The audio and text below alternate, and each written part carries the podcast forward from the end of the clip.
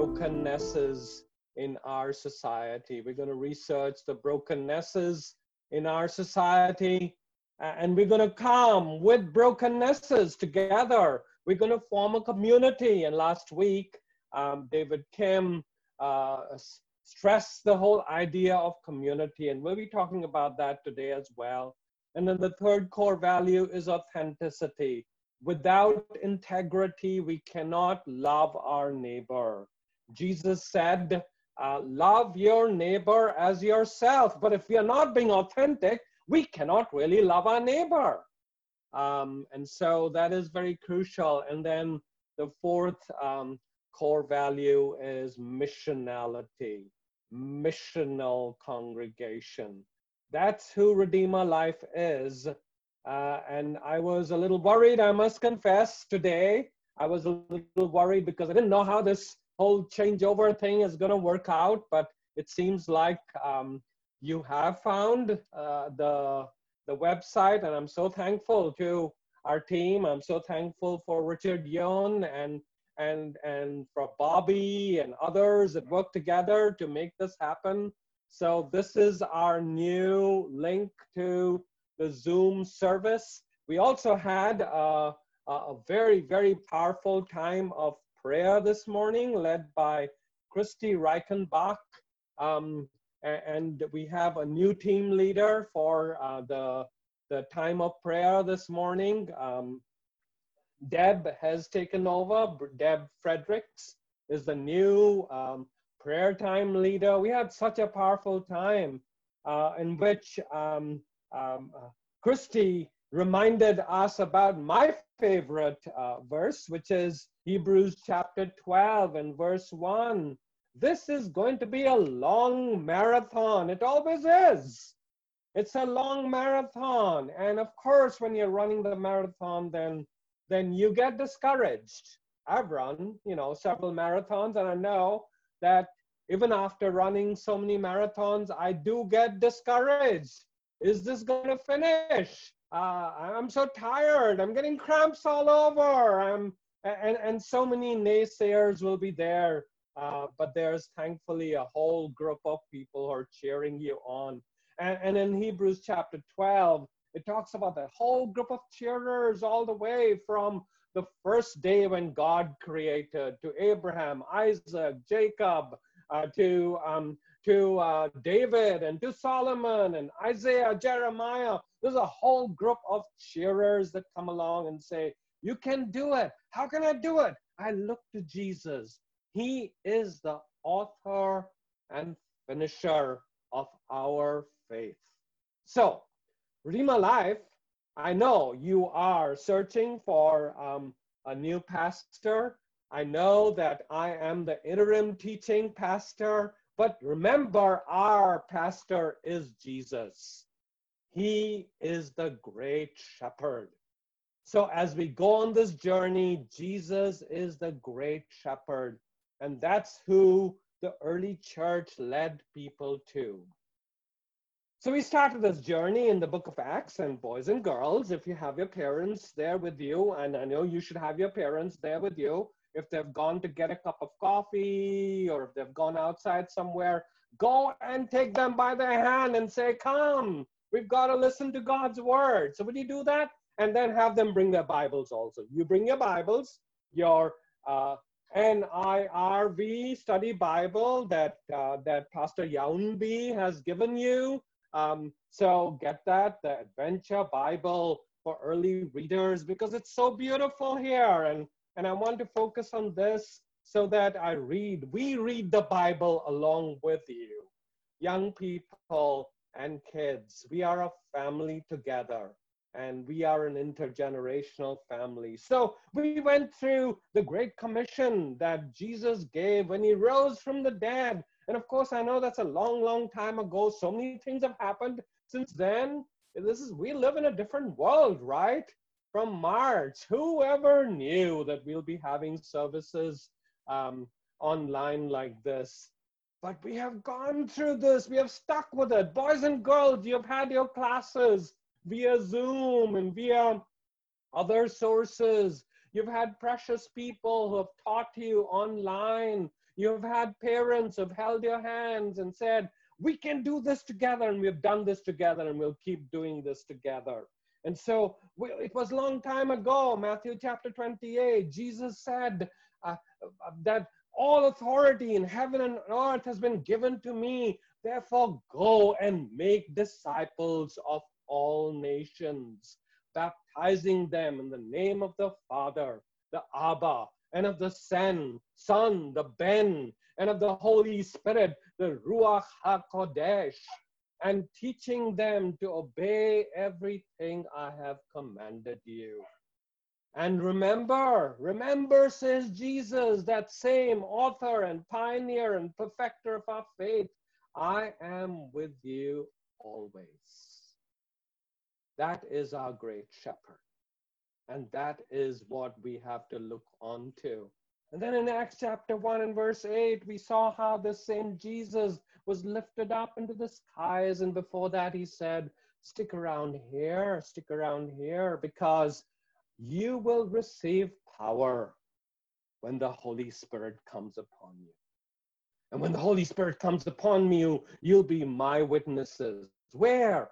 Here in Jerusalem, and there in Judea, and there among those people that you consider to be the scum of the earth, the Samaritans, Samaria, and the ends of the world, which usually means to Europe, and to ends of Africa, and to ends of Asia. Go there and spread these core values that I'm giving you. And so they did. And we went through this journey. We've been going through this journey when they went to, uh, to Athens. And, and, you remember the puppet, you know, Justin came to you and talked about, um, uh, talked about Athens and how they met the brokennesses of Athens. The early disciples of Jesus did. They met the brokennesses of Athens. And then, of course, they went to Thessalonica. And then they went into Corinthia, to Corinth. And we, what we're trying to do is we're taking this journey along with the early church in the book of Acts. And then we're reflecting on what did Paul have to teach this place that he went to? So I know we're getting a bird's eye view of, of, of epistles like Uh, Thessalonians and Corinthians. We're not going to go into every single verse, but I want to give us a big picture of these places that Paul went into. So today, Paul, it goes on to say, and I'm reading from here, reading from here, from your New International Reader's Version. Have your parents open up any Bibles they have. We have got to open up our Bibles, okay? So if you have the New International Version, that's fine. If you have the Spanish Bible, that's fine. If you have the English Standard Version, that's fine. If you have any version of the Bible, if you'd open up to Acts chapter 18 and verse 18, it says, Paul stayed in Corinth for some time, and that's what his habit of doing. He wanted to spend time with people, to nurture them, to disciple them. And the word disciple in the Bible means to create a group of learners who will look up to Jesus. That's what discipleship means. It means, it doesn't mean, look, I have all the answers because we don't have all the answers, but we can lead people to Jesus. That's what he did. And then it goes on to say, then he left the brothers and sisters and sailed for Syria. Priscilla and Aquila went with him. And then it goes on to say again in verse 19, they arrived in Ephesus. There Paul said goodbye to Priscilla and Aquila. I love the way this is. For one, in the early church, authentic disciples were created by early Christians like the Apostle Paul and like Peter and like John. They created authentic Christians. Why? Because they looked up to the authentic master, the chief runner of the marathon. So they trained authentic people they trained authentic disciples.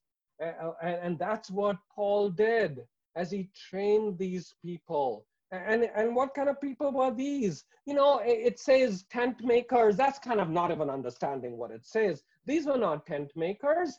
They, they were leather workers, and no one wanted to go near them. Why? Because they dealt in leather. And when people deal in leather, they smell because leather smells. When you start making it so leather workers were not people that others wanted to stick around with. But Paul himself was a leather worker. People didn't want to be near him. The Romans did not want to be near him. You know, I, my, my, my mind goes to, to, to my friends who came from Sudan. They came as refugees from Sudan. And for some reason, the government of the United States decided that they should go to this place called South Dakota. In South Dakota, they've never seen a person of color at all. But the government decided that that's where they would stay. And do you know what they miss? They miss their drums. These are Christians. They worship with drums. They said, We've got to make some drums. So they went into some farm area and they found these farmers and they said, Can you give us some animals whose skin we can make drums out of? And of course, you know, they brought these skins and and the skin was smelling and they got reported to the police because oh these people have got smelly skins or smelly something there. Something is dying there. Go and find out what's dying there is what they said.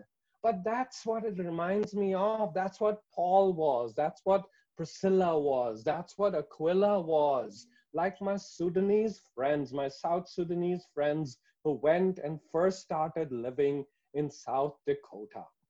Think about also, I want you to notice this is a very interesting order. It says Priscilla and Aquila. Do you see that in any translation? The woman's name come first. And you say, whoa, we never do that. Don't you realize, Paul, in our society, you never put the woman's name first. Don't you understand, Luke? This is the wrong order. It's always the man's name that should come first. It should not be the woman's name. Why are you putting not just once, you do it twice? Priscilla and Aquila. And Paul will look at you, and Luke, the writer of the book of Acts, will look at you and say, This is what the Holy Spirit wants me to do. This is the order that the Holy Spirit wants me to give and to realize that discipleship is preceded with woman's discipleship. That is so powerful. Redeemer Life, do you see that? You want to become a community that brings the gospel to Vernon Hills and Libertyville and all these kinds of places. It's women's discipleship that precedes men's discipleship in the mind of Paul. That's the second thing. And the third thing is, it says here, he, uh, it, it is a very interesting statement that's made here. It says here that just before he went into Ephesus in Acts chapter 18 and verse 18, it says, just before he went in there, he cut off his hair. Well, why did he cut off his hair? Well, you know, we have people today that cut off their hair. There is people in our church also who's got a got a buzz cut. You know, this is the new shotgun phase, and you have grown beards. I've seen a lot of people like that, right? Is that what is happening here? And the answer is no. Paul had made a vow, and that's called a Nazarite vow. We don't know why, but he made a vow of fasting before God, of making sure that he lived an authentic life before God, of making sure that that authentic life was led in the presence of accountability. Do you know that authenticity is never a singular thing? You cannot be authentic by yourself. Or let me say this you can be authentic by yourself. But the real test of authenticity is not in staying separately, in being aloof. The real test of authenticity happens in community. That is where accountability happened. And here, Paul had made a vow in the presence of his new friends, fellow, fellow leather workers like Priscilla and Aquila, and God had answered that prayer. And so he cut off his hair just before he went into Ephesus because he had grown his hair while he was praying. That's what ancient people did. It's called the Nazarite vow. So let me ask you this Have you made vows to the Lord? Have you made vows to the Lord that are just private vows? If so, it's not a vow according to the Bible. Vows are always made in the presence of God and in the presence of people so that there is accountability. And I would encourage you to make vows every day that God, this is what I want to do today.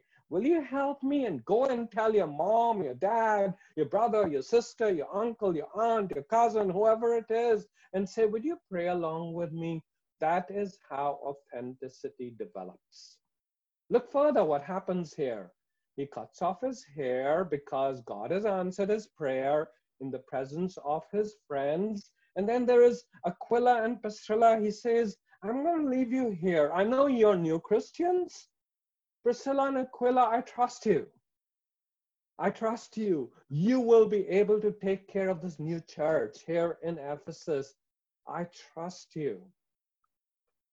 Authenticity goes along with trusting each other to do God's work. Unfortunately, in our modern society, we don't trust people until they have attained a certain kind of education from a certain kind of place or certain, certain kind of this, certain kind of that. And the other, And that's not what the early church did. The early church created disciples, authentic disciples. They were vulnerable to each other, they were accountable to each other. And these people trusted other people. So Priscilla and Aquila, as we go on here, it says at that time, a Jew named Apollos came to Ephesus. Verse 24. He was an educated man from Alexandria who knew the scriptures well. Yes, he knew. At that time, they did not have the New Testament. You've got to understand that. They only had the Old Testament. It was the Hebrew scriptures. He knew that. And they said, Come, tell us all you know about the Hebrew scriptures. Now remember this, he was not yet a follower of Jesus. But they gave him a listening ear. That's how authenticity develops. When we are willing to listen to the voices of people who don't even believe like we do. And then we have the right, we earn the right to lead them to Jesus and say, It's so great. You know the scriptures more than I know the scriptures. And believe me, whenever I've done evangelism, I listen to Muslims, I listen to Jewish people, I listen to people of atheists, and I'm always surprised. I shouldn't be, but I'm always surprised at their knowledge of the scriptures. And I would listen to them and I'd say, Tell me more, tell me more. And I earn the right then to share with them Jesus and say, you know what you said? That's so powerful. Now, can I lead you to the person who fulfills all that you said and they're ready to listen to the voice of Jesus?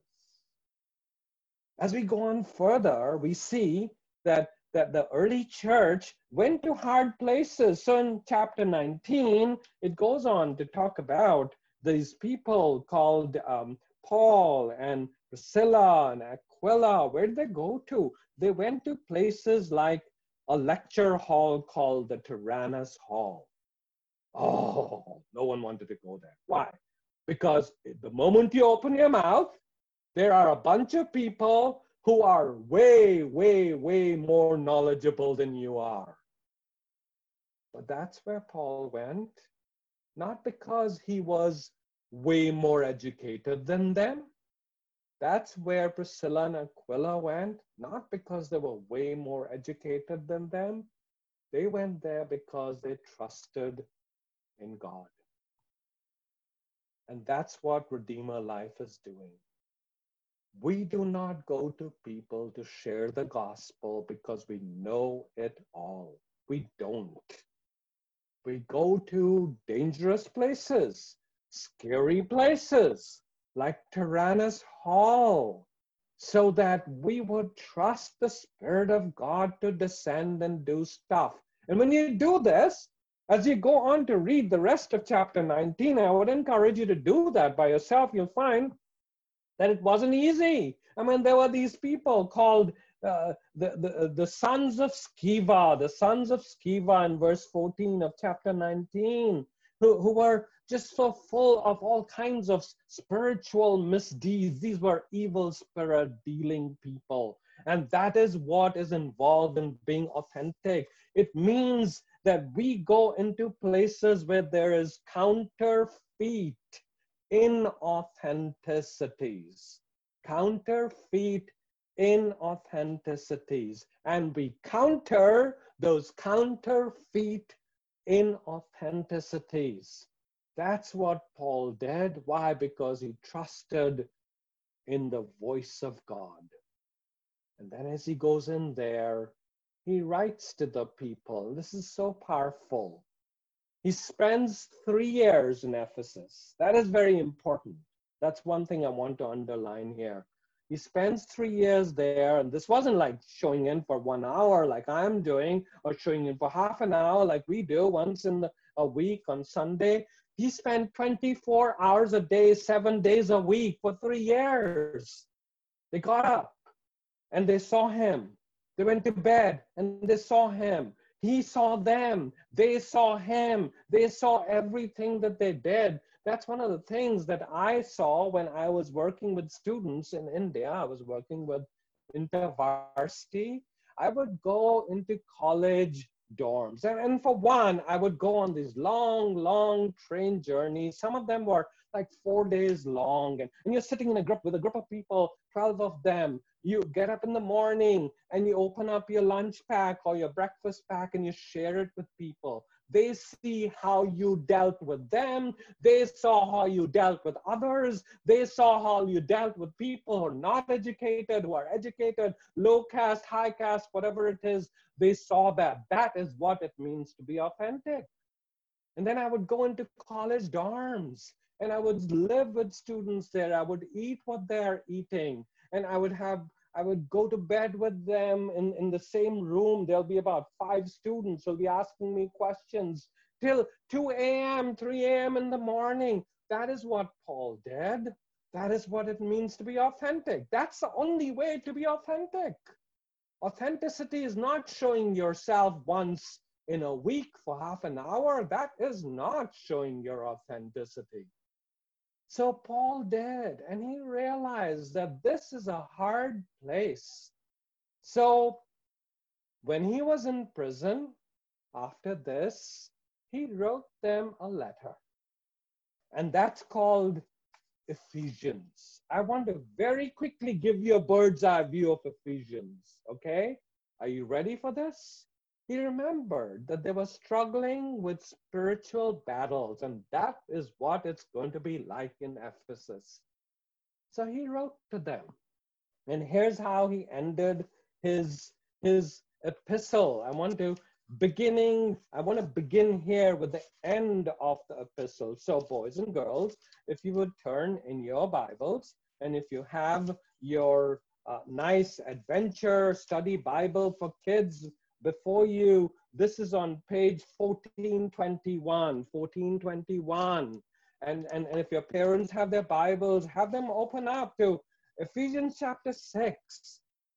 Finally, says Paul, finally, I'm writing to you this because I know that there are spiritual battles you'll fight. So I, I'm writing to you this so that you would know to be strong in the Lord. Be strong in the Lord in his mighty power. Don't trust in yourself. Be strong in the Lord. He will help you. Put on the full armor of God. Now, this is not the armor of a Roman soldier. I know some commentaries say this. This is what God Himself puts on.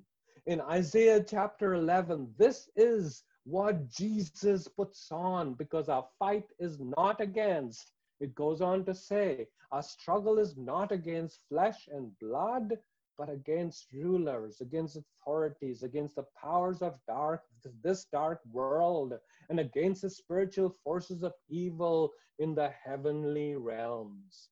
Therefore, put on the full armor of God, so that when the day of the evil comes, you may be able to stand your ground. That word stand is used over and over again. You know it's about running right? If you're not if you're not standing and running you're not running. Stand your ground. And after you have done everything to stand. So then he goes on to say in chapter 6 and verse 14 stand firm then with a belt of truth put on that belt of truth that is jesus put on the belt of truth buckled around your waist so that your pants won't fall down. Put on the belt of truth, the breastplate of rightness, that you want to bring righteousness in the world around you. Rightness means bringing right relationship with God and right relationship with each other. That's what this word means, both in Hebrew and in Greek. And your shoes should be fitted with the readiness that comes from the gospel of peace. You're not bringing about divisiveness, but peace. Then, in addition to all this, take up the shield of faith. Remember, this is not a run that is run by sight or by your intellectual being or by your physical being. It is run by faith with which you can extinguish all the flaming arrows of the evil one. Because the evil forces will try to come against you. That is what Paul saw in Ephesus, and that is what we see even today. Take the helmet of salvation. You know, those of you who ride bikes know that you should be wearing your helmets, right? You can't just go around without your helmets. I, I, I feel so strange. I, I, I drive on the road and I'm driving down 94, and for one, no one goes at 55 miles an hour. Everyone is going like 90 miles an hour. So what's wrong with you all? And then of course I'm trudging along, like these cars are just whizzing by, and and then comes a bike that is going at 80 miles an hour, 90 miles an hour, and this guy is doing a wheelie. Do you know what a wheelie is? A wheelie is where this person goes on one wheel and he's like this. And I said, What? You're going at 90 miles an hour? What's wrong with you? And then I look at his head, he's not even wearing a helmet. And this is what Paul says take the helmet of God's salvation and take the sword of the Spirit, which is the word of God. Don't go anywhere without the word of God. That's what Paul ends his letter with. So let's quickly go through this letter very, very quickly because we can't go through every single word here. Sometime maybe I will be able to do that. But I want to give you a bird's eye view because Paul is so concerned. He's sitting in jail and he's writing to the people he's left because he knows that he needs to disciple them. Here's what he says. In, in, uh, he, he divides up this, this epistle, he divides it up into two, two parts. The first three chapters is about setting their understanding of God and the church right. It's called theology. Theology consists of two words, theos and logos. It is put ideas regarding God and his mission in logical categories. Theology, theologos. And then the second part is about practical theology, and that is chapters four to six. So as you begin here, look at these words carefully. Ephesians chapter six, uh, chapter chapter six we read. Chapter one says this: Blessed be the God and Father of our Lord Jesus Christ, who has blessed us in Christ with every spiritual blessing in the heavenly places. Paul goes on to say, start off with thanking God. Every time you encounter inauthenticities and brokennesses in the world, start off by thanking God. Blessed be the God who has blessed us with every spiritual blessing. Remember, our fight is a spiritual fight. Let us never come under the illusion that our this the, the, the struggles in the world are physical struggles, are mental struggles. They are to a certain extent physical and health-wise and, and mental, but primarily they are spiritual struggles. And so in Christ, en Christo was a word that Paul uses over and over again. In Christ, we are blessed with every spiritual blessing in the heavenly places. Keep that in mind that these are struggles that happen not just in the physical realm. It's like the Satan coming to God and coming and saying things against Job. So we need to realize that. That's the first lesson that Paul wants to bring before them in this epistle that the capability of the church is the Holy Spirit that has blessed us in Christ. Secondly, he says, remember the commission of the church. What is that?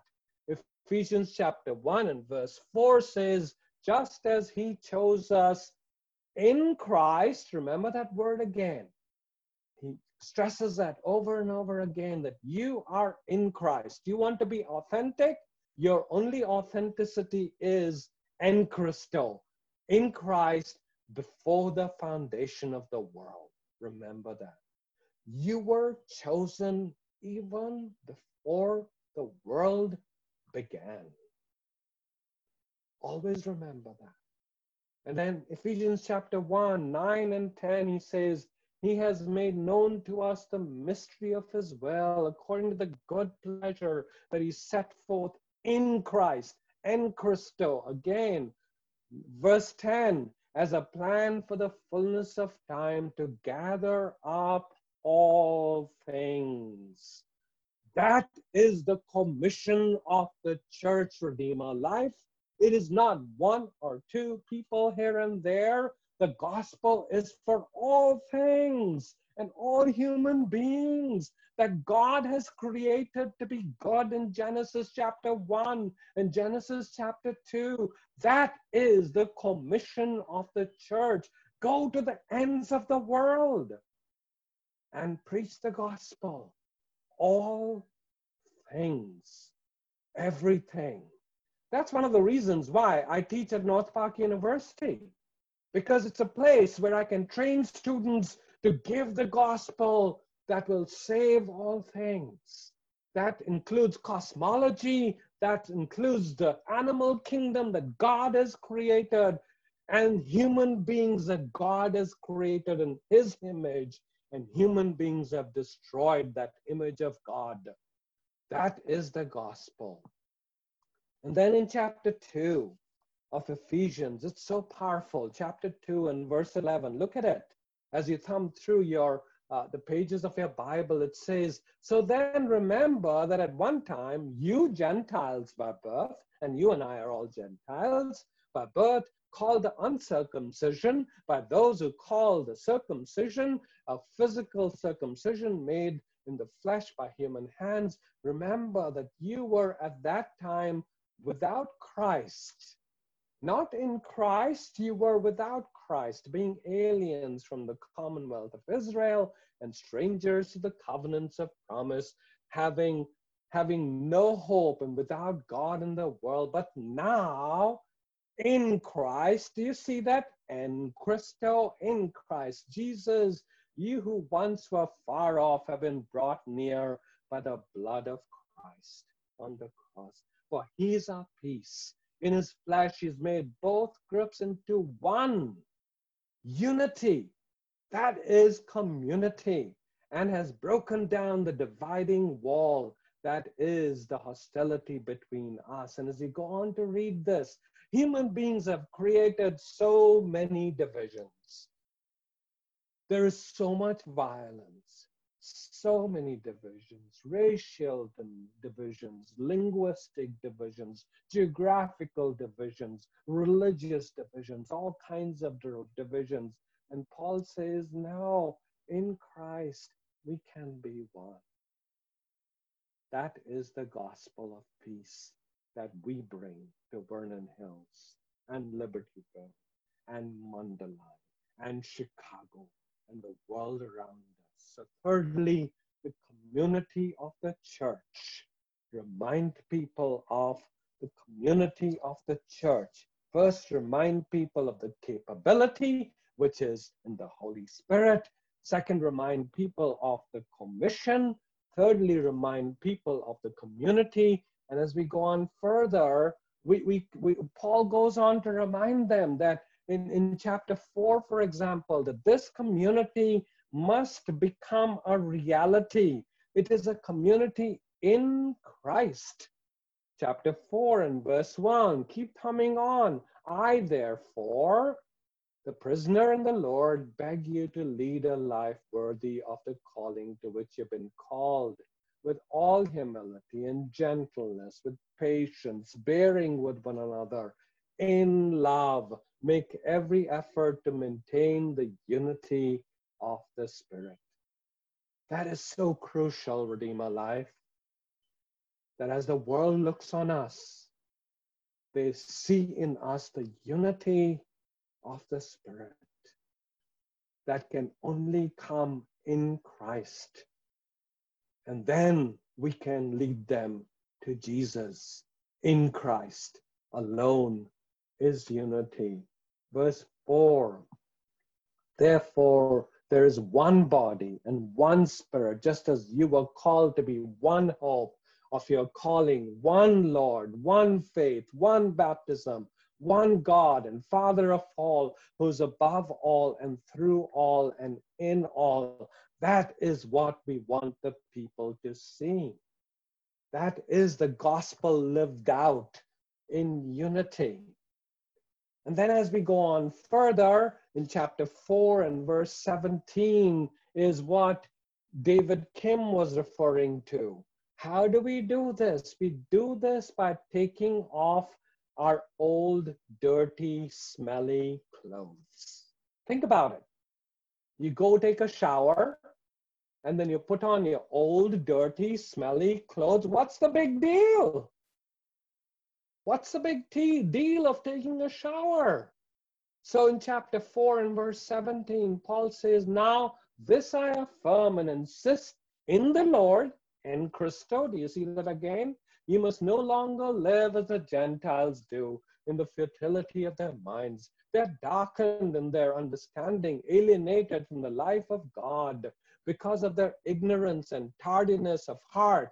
Chapter 4 and verse 18, chapter 4 and verse 19. They've lost all sensitivity and have abandoned themselves to licentiousness, greedy, to practice every kind of impurity. Why? Because they're inauthentic. So to be authentic, it says that is not the way you learned Christ. For surely you've heard about him and were taught in him. As truth is in Jesus, you were taught to put away your former way of life, your old self, corrupt and deluded by its lusts. That is stinky. Take it off. You want to be authentic? Take off the old, dirty, smelly clothes. And then he goes on to say, to be renewed in the spirit of your minds and to clothe yourself with a new self, created according to the likeness of God in true righteousness and holiness. That is authenticity. And the world needs to see us as authentic beings. They can't look at us and and see things of the old life because they'll say, well, these people are as stinky as we are. That is not the gospel.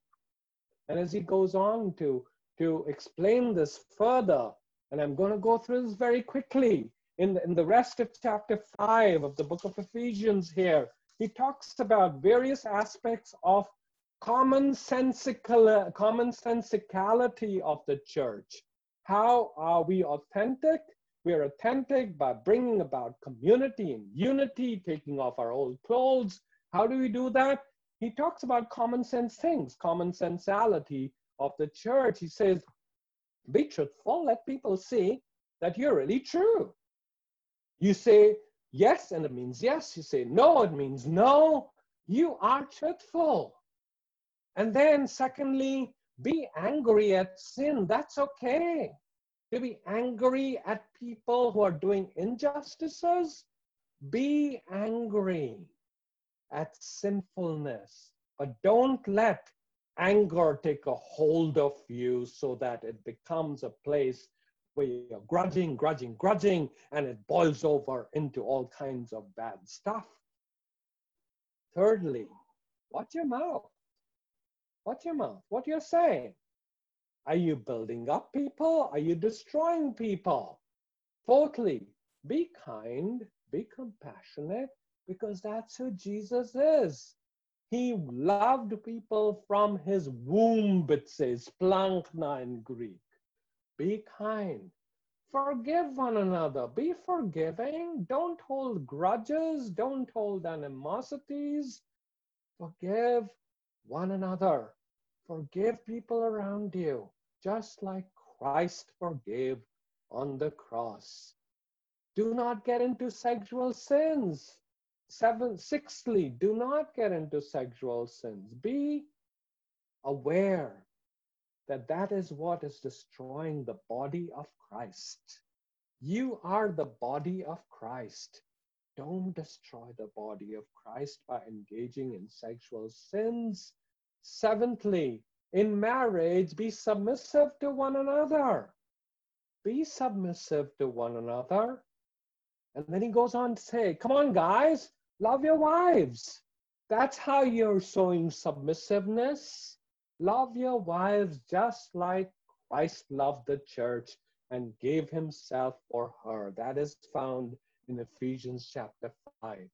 And very quickly, children and parents, children, obey your parents. Your parents have all good intentions for you and they care for you. You were born in your mother's wombs. Listen to your mother. Listen to your father. Ninthly, fathers, I know you've been told that you gotta bully your kids, you gotta be the funny guy, you gotta do this, you gotta do that. No, fathers, don't exasperate your children. That is how you show yourself to be authentic. Cut out all that stuff. Let not you, don't do stuff like the world does around you. And then, tenthly, work hard. Work hard. Let people around you see that you're a hardworking person. Let people see that you follow Christ and you work hard. And if you're a boss, remember that God is your boss. Don't mistreat those people who work under you. So, Paul makes it very commonsensical, right? Common sensicality is our witness, common sensality in Christ. And then, of course, sixthly, we went, we saw this earlier. He reminds them of the capability of the church. Be strong in the Lord, not in your own might, but in the Lord and take up the full armor of God. You will need it all, believe me. You'll need the helmet, you'll need the breastplate, you'll need the shoes, you'll need the belt, you'll need it all. You'll need the sword of the Spirit to go and fight against the fury darts of the evil one. And do it just like Christ did. Isaiah chapter 11 says this about the Messiah a shoot will come up from the stump of Jesse. From his roots, a branch will bear fruit. The Spirit of the Lord will rest on him, the Spirit of wisdom and of understanding, the spirit of counsel and of might, the spirit of knowledge and the fear of the Lord. And then it goes on to say this with righteousness, he will judge the needy.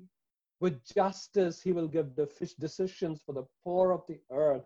He'll strike the earth with the rod of his mouth. With the breath of his lips, he will slay the wicked.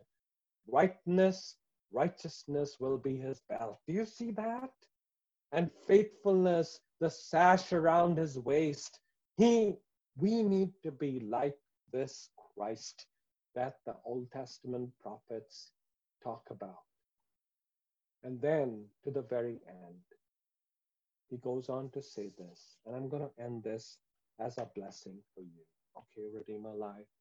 He says this in your translation May God the Father and the Lord Jesus Christ give peace to everyone. May He give you His peace as you put on the full armor of God. May He give you His peace. And may He give all believers love and faith. Let the world see our love for Him and our love for each other. Let the world see our faith looking to Jesus, the pioneer and perfecter of our faith. May grace be given to everyone Jews, Gentiles, blacks, whites, browns, all races, all colors. To everyone who loves our Lord Jesus Christ with love that will never, never die. This is eternality. This is immortality because Christ has risen from the dead. He is our Redeemer. He is our King. So, church, would you listen to these words and may this be your blessing? In closing, I want to ask you this question Are you still putting on those dirty clothes? You know what they are. Would you come before Jesus and say, Jesus, I want to take off that cloth. I want to take off that cloth, that part of the clothes that I have that bring dishonor to you. I want to bathe in you and put on the new human being. Would you pray that prayer?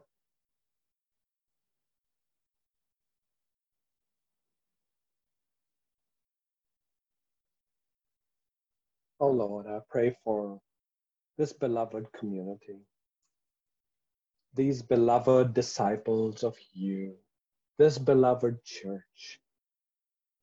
I pray, Lord, that you'd listen to the prayers of those that prayed to take off the old codes, inauthentic, smelly clothes and as they put on the new clothes, O oh Lord, I pray there will be a newness that will emerge in the lives of those that prayed. And help us as a church to be a church where the fragrance of Christ would just go all around, all around Vernon Hills and Libertyville and Mundelein and Chicago, all over the world, that they may smell that sweet smelling fragrance, in authenticity, and in unity. May they see our authenticity and turn to you. Oh, Jesus, bless us with your presence. We pray in his name. Amen.